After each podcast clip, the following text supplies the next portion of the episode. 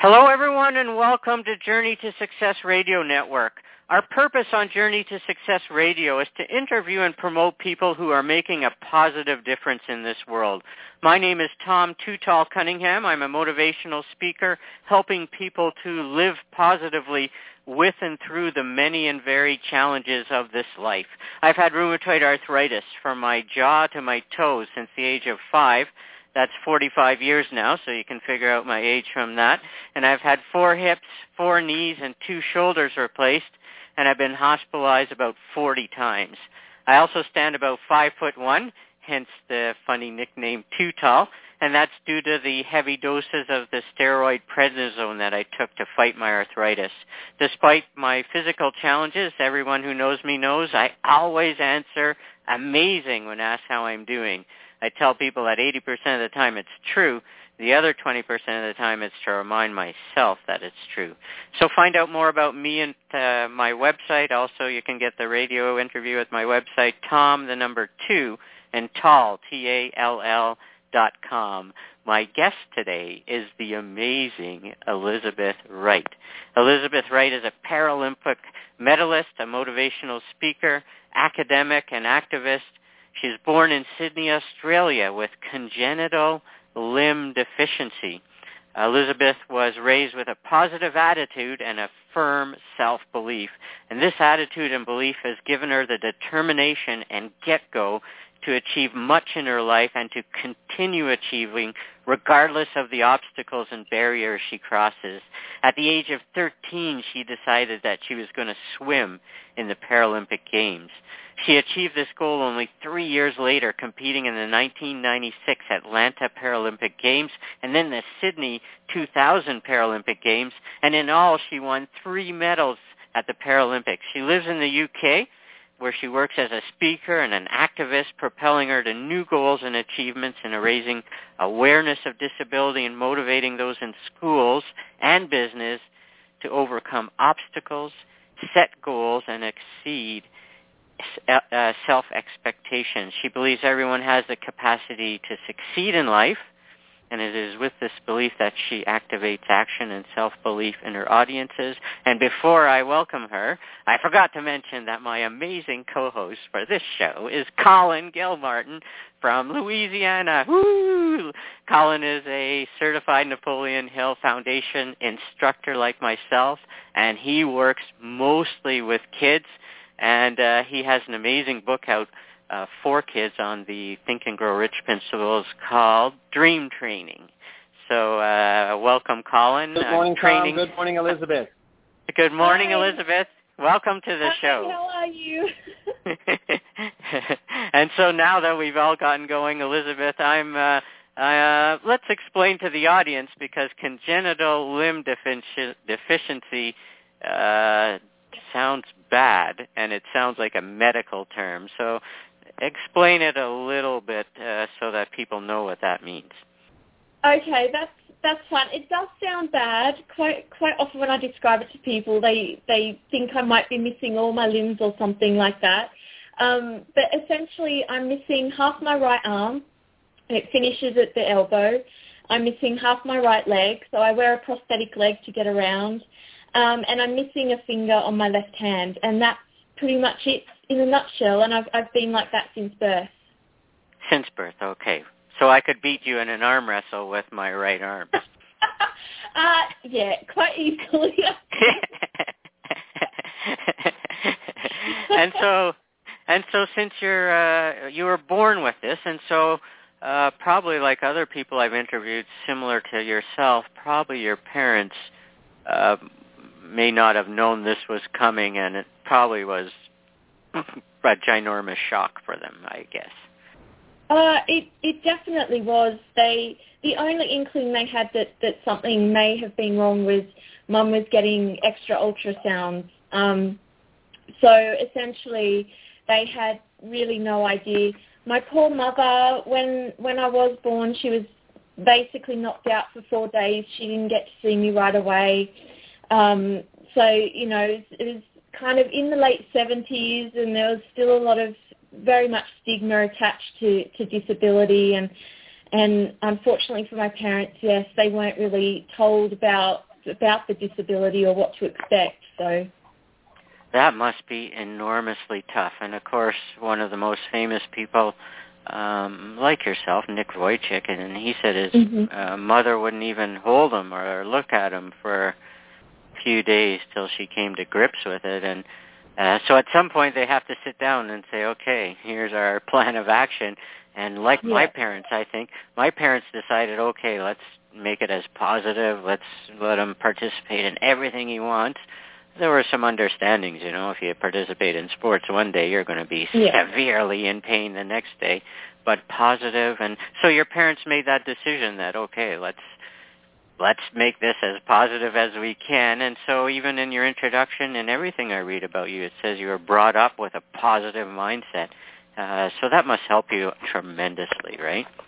Oh, it, it does completely. You know, I'm I'm the youngest sibling in the family. My my brother and sister are quite a lot older than me, and um, you know, mum and dad decided that the the best thing for all of us was to raise me exactly the same way they raised my older brother and sister. So I got no special treatment. I was raised to believe that I could do anything and and everything, even if it meant you know, a little bit of problem solving in there, you know, um, to be able to do things. So there was always a way to, to get around any obstacles. So Excellent. Well, one more thing, and then I'll have a call and ask you one. But uh, yeah, as you said, you got to be creative, and I was just thinking of uh, that myself today. That you do have to. Uh, uh, what a lot of people don't realize about handicapped people is you do have to be creative. Like I have a sock putting on device I can't I can't put socks on myself, so I have a device to put yeah. a sock on. I have a device to pull my pants up. My dad has a saying, you you know, everyone puts their pants on one leg at a time. But I told him, well, that's yeah. not true, Dad. I put mine on the floor. I use a dressing stick and I pull them up because I can't bend down yeah. to pick them up. And so, as you said, you got to adapt, and you learn that from an early age. And and it's good that your parents decided, okay, let's let her figure it out rather than get her uh, siblings to uh, do everything for her because that could be a great temptation as well. Exactly, exactly. It was. I think I still I still grew up with with two sets of parents though. My brother and sister still like to boss me around and stuff like that. But I think that's the case with any older siblings. exactly. Any siblings are going to be like that. Now, I do have a funny story that I love to tell. Is that when I was uh, young, around 16, I had two paper routes, and in Canada, in our winters, having paper routes is a miserable experience. and so there was lots of time, not lots, but there was numerous times where I could have done them, but I pulled the I'm yeah. too sore thing and had my sisters do them, and I paid them less than what I actually made oh, doing no. the delivery. So while they were doing them, I actually made money. And there were probably a, bu- a number of times that I could have done it, but I was just like, no, nah, let's let them do it. Yeah. That's I was proud. And if we sat down with you privately, you probably snuck a few in there on them as well. Oh yeah, yeah. I had I had my ways of, of getting back at my siblings. so sneaky ways, ways which maybe um, able-bodied people wouldn't even think of. So. All right, Colin, your turn to jump in here. Here's your well, first on the stage, on the radio question and interview. Well, I'm so excited to speak with you, Elizabeth. I, I read your profile on on the website, and I you are amazing. Awesome and amazing, as I'd like to say. My question for you is, what, what feelings did you have to overcome as a young person to get to where you are now? Uh, seeing that I coach a lot of young kids, and I see, mm-hmm. I see the fear that they have, and these are just these are, um, you know, just a lot of just generally young kids. You know, they're all healthy, they're all they all have an opportunity here, but I still see fear. I see doubt. I see insecurity, and it reminds me a lot of myself growing up as a young kid. So that's my question for you. Um, I, I guess you know, growing up in the family that I did grow up in, it it was. I, I like to say to people, I was kind of raised able-bodied, if that makes sense. So I was never kind of entrenched in this idea that I was very different. Um, so when it came to actually being able to do things or trying things or whatever, whether it be a physical or mental um, fear or block, I I tended to just throw myself wholeheartedly in, into it, believing that I could I could do whatever it was that I was trying to do. So I kind of never really lived with any particular fear or worry or anxiety about being able to do anything. I'd just give everything a go, and and if I could do it, I could do it. If if I couldn't, even with a bit of creative problem solving, I would just move on to the next thing. Hmm. I like that. I like that. There's a famous speaker in the U.S., W. Mitchell, and he. Ah, he yes, I've heard of W. Mitchell. Oh, nice. And so his saying, you know, before he was paralyzed, uh, there was 10,000 things he could do, and now there's only 9,000. So he could freak Yeah. out about the 1,000 he can't do, or he could focus his time and energy on the 9,000 he can still do. And That's kind, Exactly. exactly. that's kind of where your where your focus is. And um, now, and uh, one thing I was thinking of because I get it, and my attitude towards it over life has changed. Is you must get uh people staring and kids is the kids is the one that sometimes used to annoy me you know how kids Yeah. whisper to their mom so loud you can hear them three aisles over mom mom why is that guy so short mom mom why does that guy walk like that and so Yeah. you must you must get that fair share of kids tugging on their moms mom mom what's wrong with that girl um, I I definitely do. When I was a teenager, I will admit it, it used to annoy me a lot. You know, it used to start to get to me quite a bit. But as I got older, I you know I came to realise that it's it's just they don't know, they don't understand. It's something new, and and so these days, um, if if I do hear a child kind of you know saying, "Mom, mom, what where's that lady's arm?" and and so on and so forth, I'll actually go up to the child and you know, kind of kneel down and explain to them. And, and quite often I find actually with, with children, it's more a fear that I'm in pain than anything else. oh Um, neat Yeah, and so when, you know, they'll ask me if my arm hurts, and as soon as I say, no, my arm, my arm doesn't hurt, they'll go, oh, okay, you know, and, and kind of move on from it. So um, it, it's kind of interesting, I think, in swapping around my own attitude that it's actually, you know, I see it more as an opportunity to educate the, the children that, that maybe just have never experienced disability before. So, you know, it's an opportunity. I see it more as an opportunity than, than something detrimental or negative now.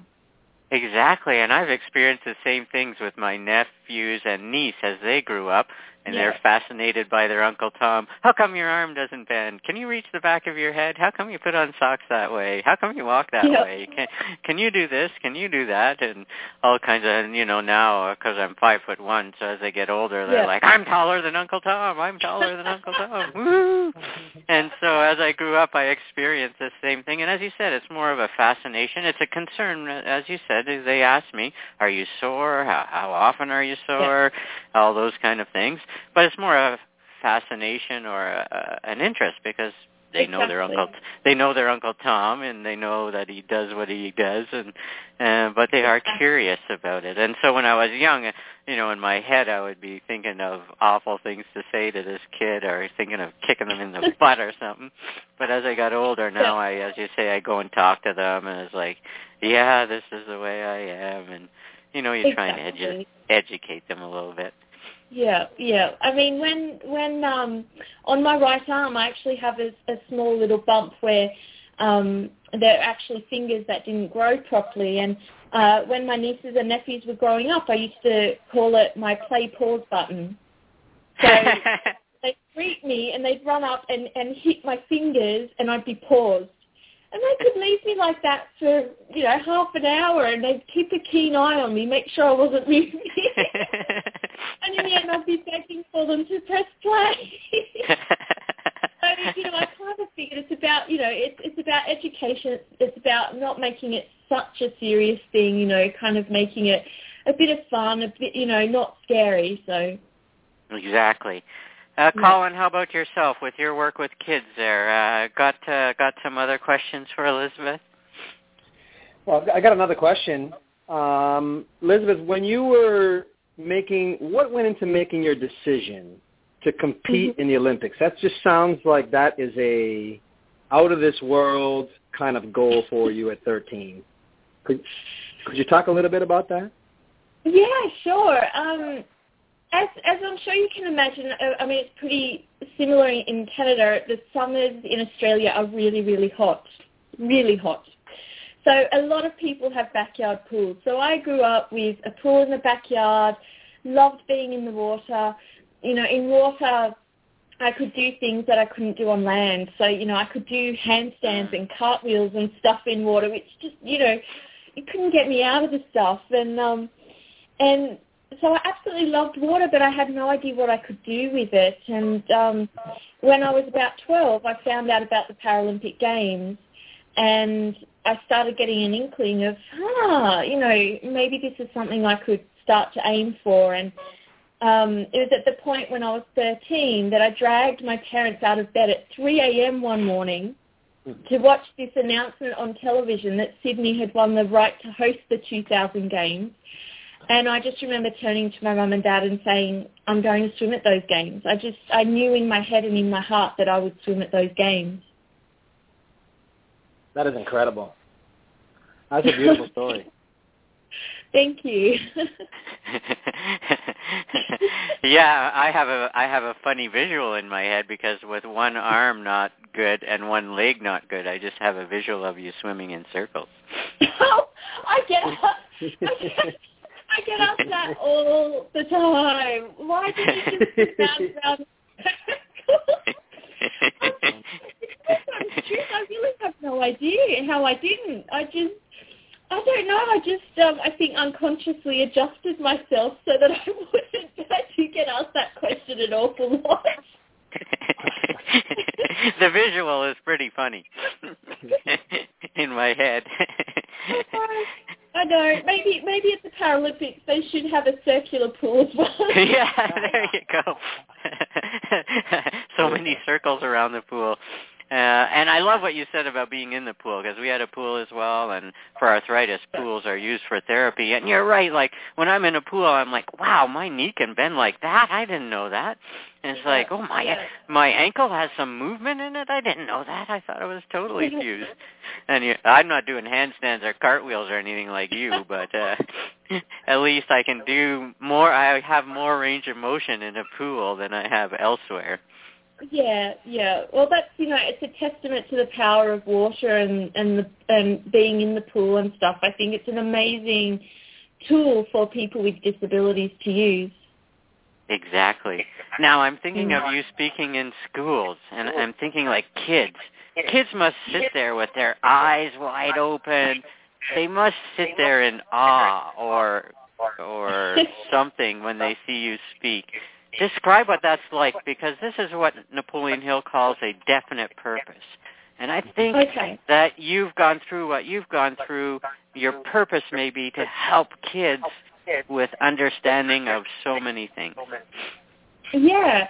Um, it's it's one of the things with my speaking business that I my favorite favorite favorite part is going into schools and talking to kids, no matter the age. You know, I've I've spoken to kids who are four years old up to, to kids who are eighteen and just about to leave school, and and quite often, you know, I really get into my story. I try to encourage some interaction.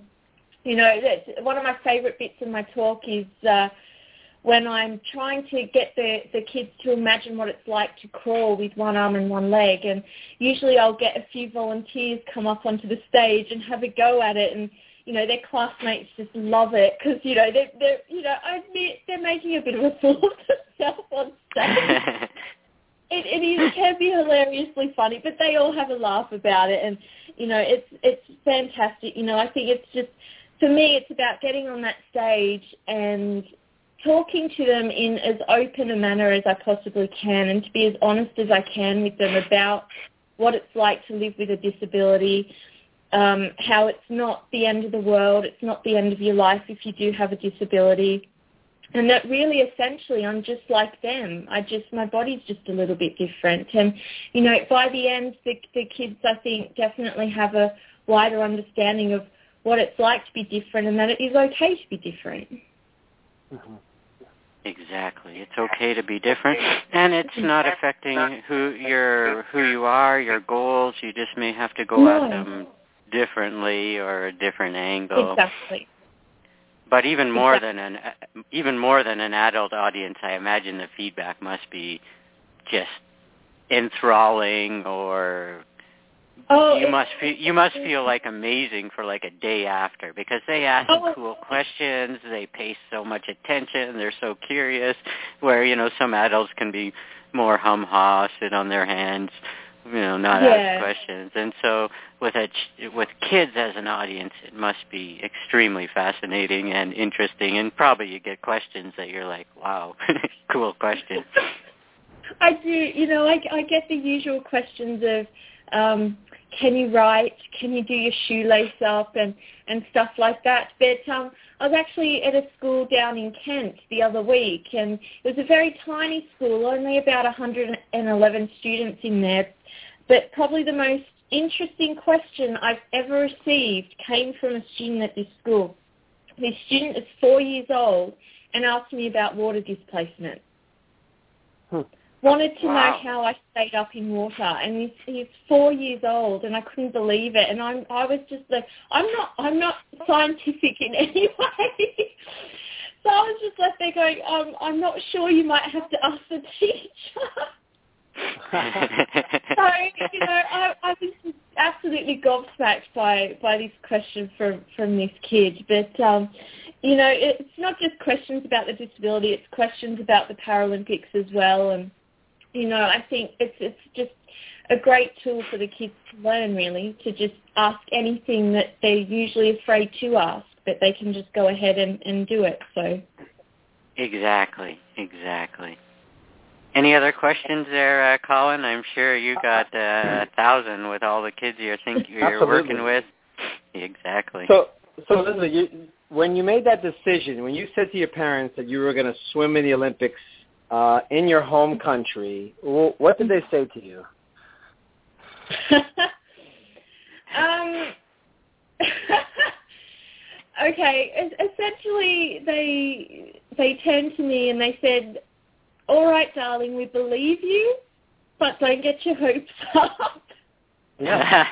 Um, you know, it was. It, I, I mean, you know, when I was thirteen, I was I was absolutely, you know, appalled that they didn't believe in that instant that I was going to swim at those games.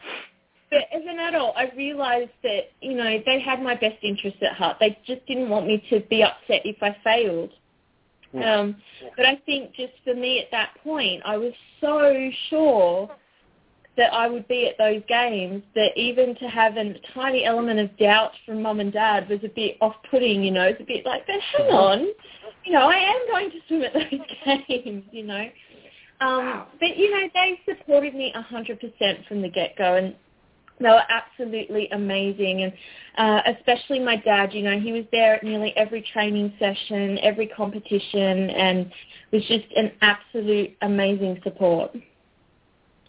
wow. Well, you bring up a, you bring up a couple bit really big points in that in what you just said. When you're Hmm. that parents don't want the, their young kids to to fail, right? But I think it's Yeah. important that you know, um, I mean, William James, the great philosopher, said, "Believe in your belief will create the facts." And I think that that's what happened Yeah. when you made that decision to say, Yeah. I, "I'm going to go do this." And Yeah. I just, I, I think that that's amazing. Yeah, oh, thank you. Simply amazing. You know, it's it's um it's kind of the the way that I've seen my life is, you know, I've made these decisions and once I've made these decisions then I've focused on that and I've worked towards that. And what I find is that when it is the right decision for me, quite often the doors of opportunities open so easily and the right people appear when I need them and, and so on and so forth. And, you know, it's kind of very magic in that way that, that, you know, you set these goals and, and they seem to come off in, in such a way that is so smooth and almost not easy because trust me, training for the Paralympics is not easy. um, but, you know, it, it just flows. It just, you know, smoothly goes along and, and before you know it, you're there at the end and you've reached your goal. The wow. universe is conspiring for your success. Oh yes, and I think that's the same for absolutely everyone. Absolutely everyone. Oh man, you guys are pumping me up here. You're talking yeah. right up uh, Colin and Mai's alley because Napoleon yeah. Hill talks about so much of this. And one thing you said that was like so magic was that you knew, and what you only knew was in your mind when you told your mm-hmm. parents that you were going to succeed at that. You knew, and that was what yeah. confused you. That you knew so strongly that you were confused that they were like, how come they don't see this knowing part exactly. that I already have in my brain? Exactly. You know, I was already in that instant. I was already seeing what it was going to be, and it was a bit hard to to kind of have mum and dad not being able to see that as well. Um, you know, but I think as I went along and I started to have successes in competition and stuff, they they started to see what I was seeing so, you know, it took them a little bit longer than me, but eventually they started to see it. and I like also I think that the universe looks at the motives behind what we do and some people might say, Well, I'm gonna be in the Paralympics so I can be get sponsored, make money, be famous, mm. you know, all the material things yeah. that people would say, Well, that's why I want to be an Olympic medalist. But uh yeah. the things you do are not you're not starting off with okay how can i make money or benefit from this? You're giving of your time your energy your service to help other people uh, learn to live positively. And so i think the universe says okay she not only believes it she's not doing it for her own personal gain. She's doing it to show the world what she can do and what other people can do. Exactly you know.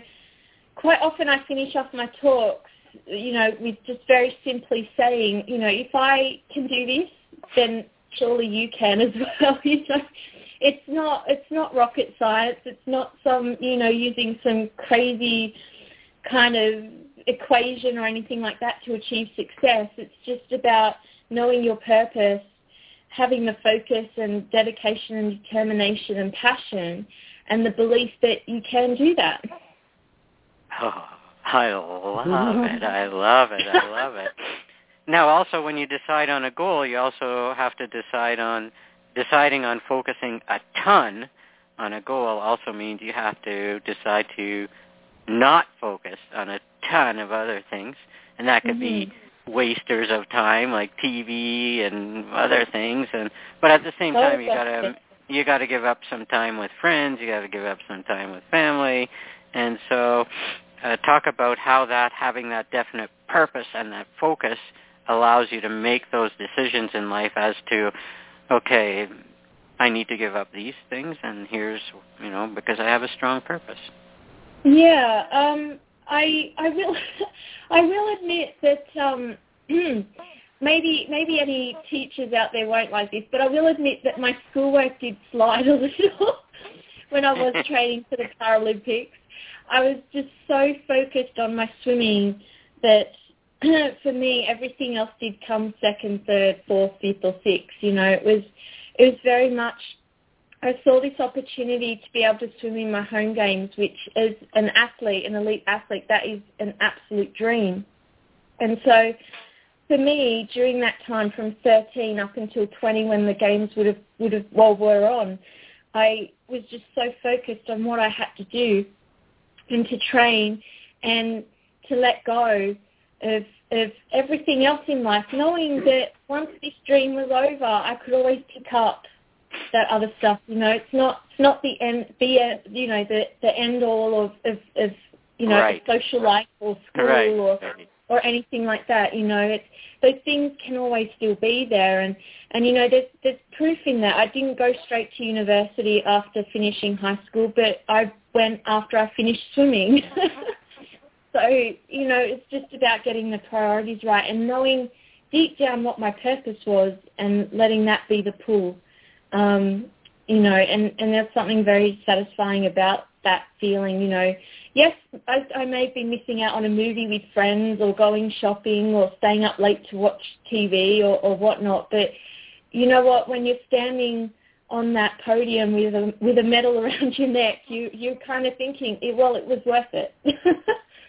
you know, it was worth it. Exactly, it was worth it.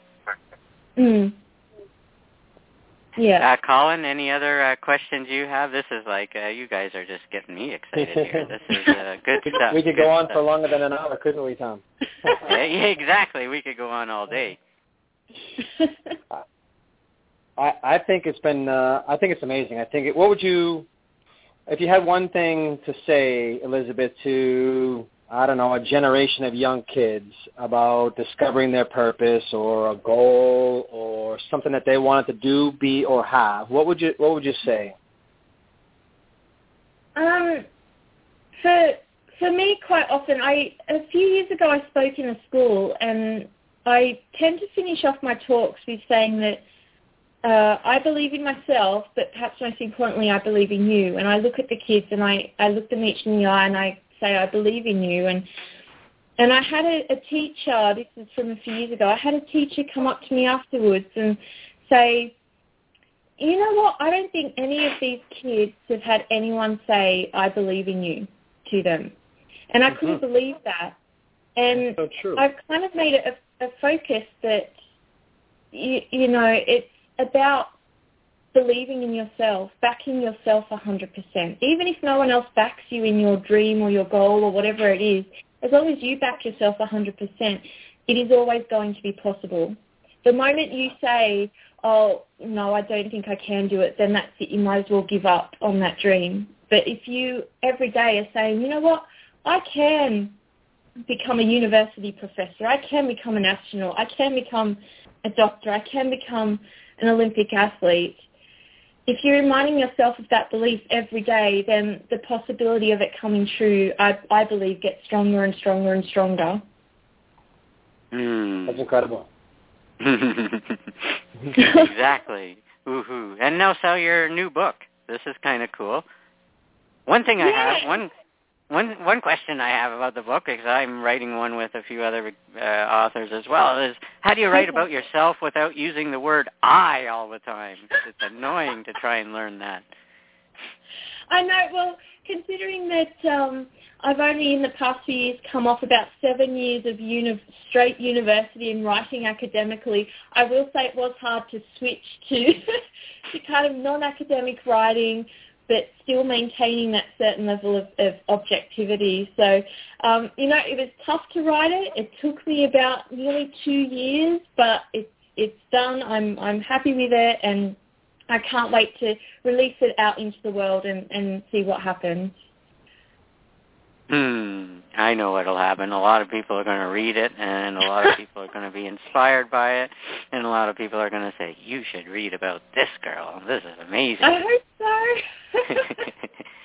Not She's only does speaking, she's speaking to two people that will certainly read it for sure. Exactly, exactly.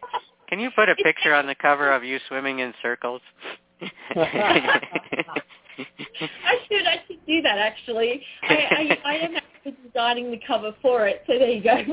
Yeah, uh, people would remember something like that, or they'll come up with a visual themselves.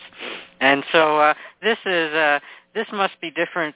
It, it's kind of different to speak for me. It might be similar to uh, yourself. Is that in my private life, I never Mhm. talk about arthritis or my disability. My friends know I have it. My parents know I have it. My family knows I have it, so we don't have to talk about it. They don't ask Yeah. me, "Are you sore today? Have you been sore lately? Is it annoying you?" Uh, Yeah. And so, or even with friends, even with Colin, you know, probably Colin can uh, uh, verify that. You know, I I never talk about this stuff. I have it.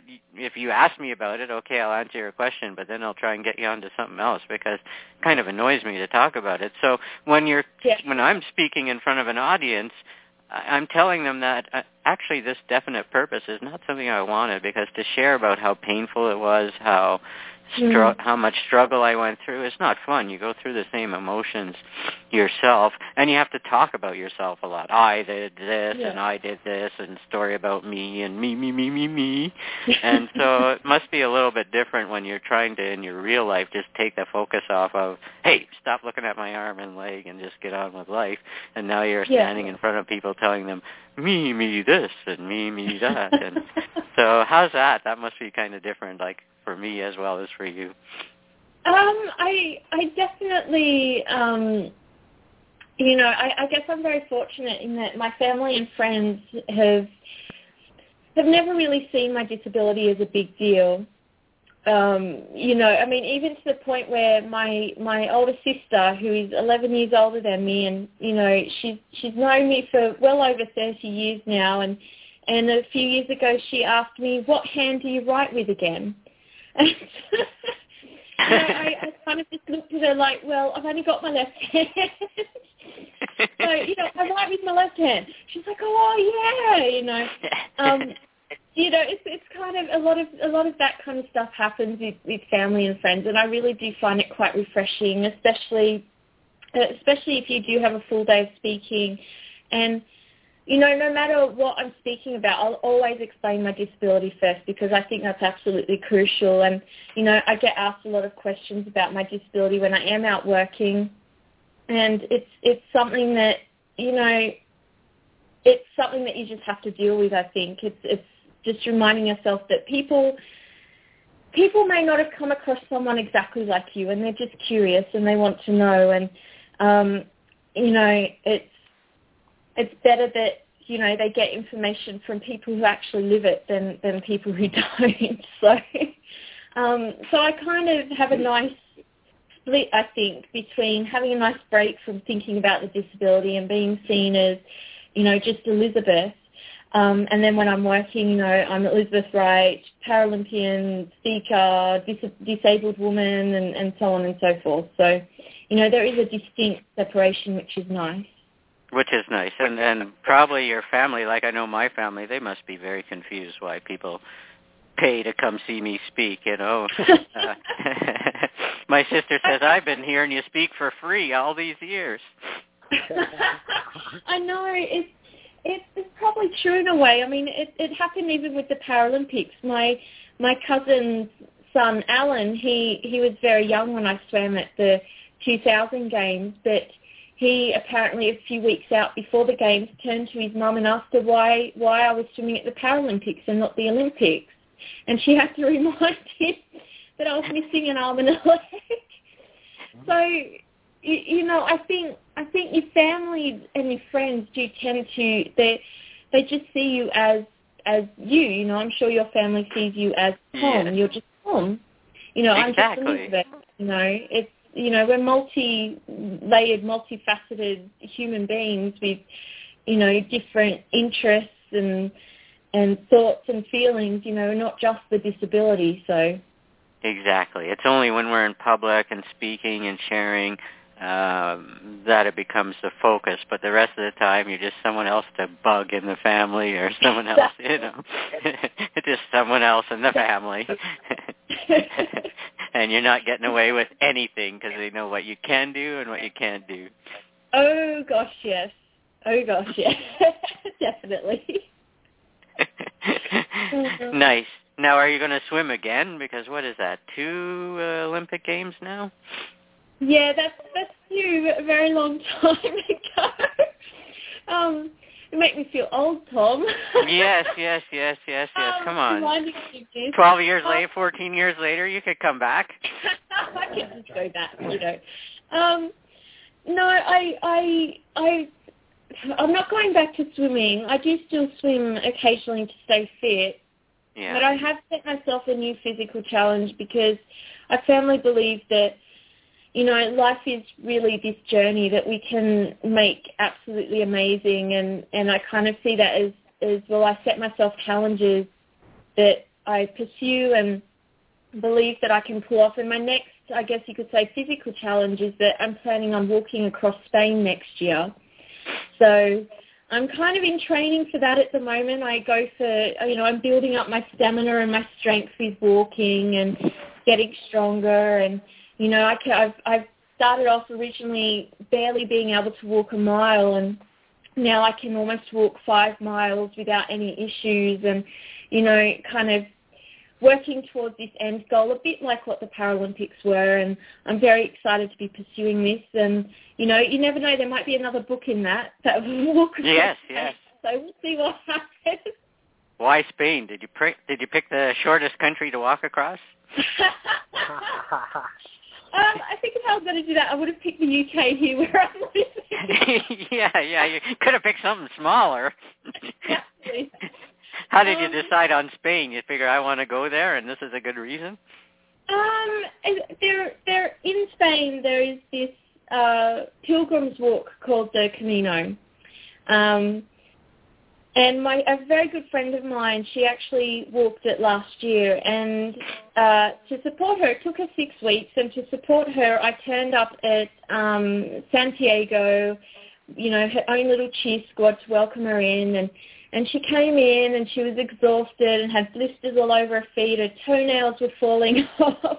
Mm. It was all rather horrific looking.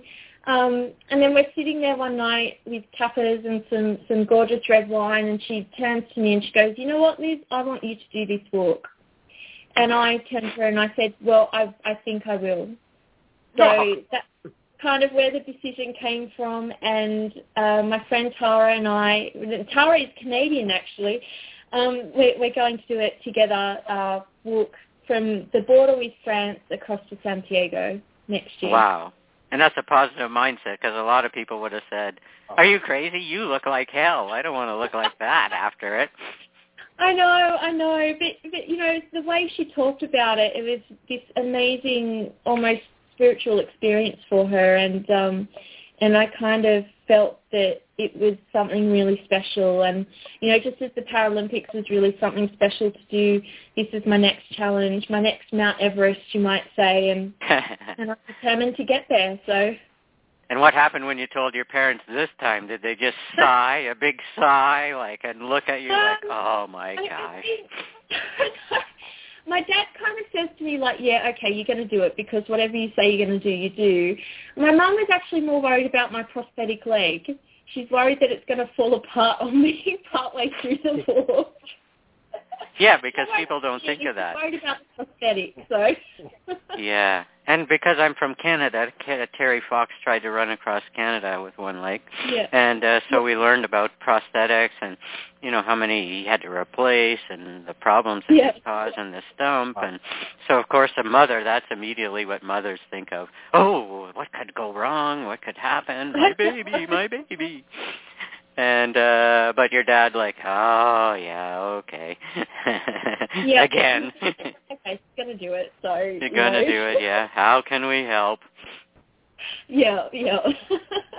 I think um they're probably just glad they're still living in Australia, so they don't have to, you know, they're not kind of confronted with it right there. So, um, Right, You know, right. they can take a break from it. yeah, yeah. You don't need us to follow you around Spain for a month, do you? Sorry, sorry, sorry.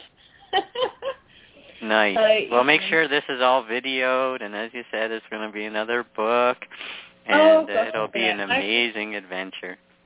I, I think it will be. I am hoping to be able to do video blogs, um, like blog with, with that and um, and keep that going and hopefully link into a lot of the schools that I've spoken at and businesses and, and use it as another motivational tool for other people really. So, you know, again that old that, that old premise of, hey, I'm doing this and if I can do this then you know you know what, you can ace that exam or get that promotion or whatever. So I you love know. it.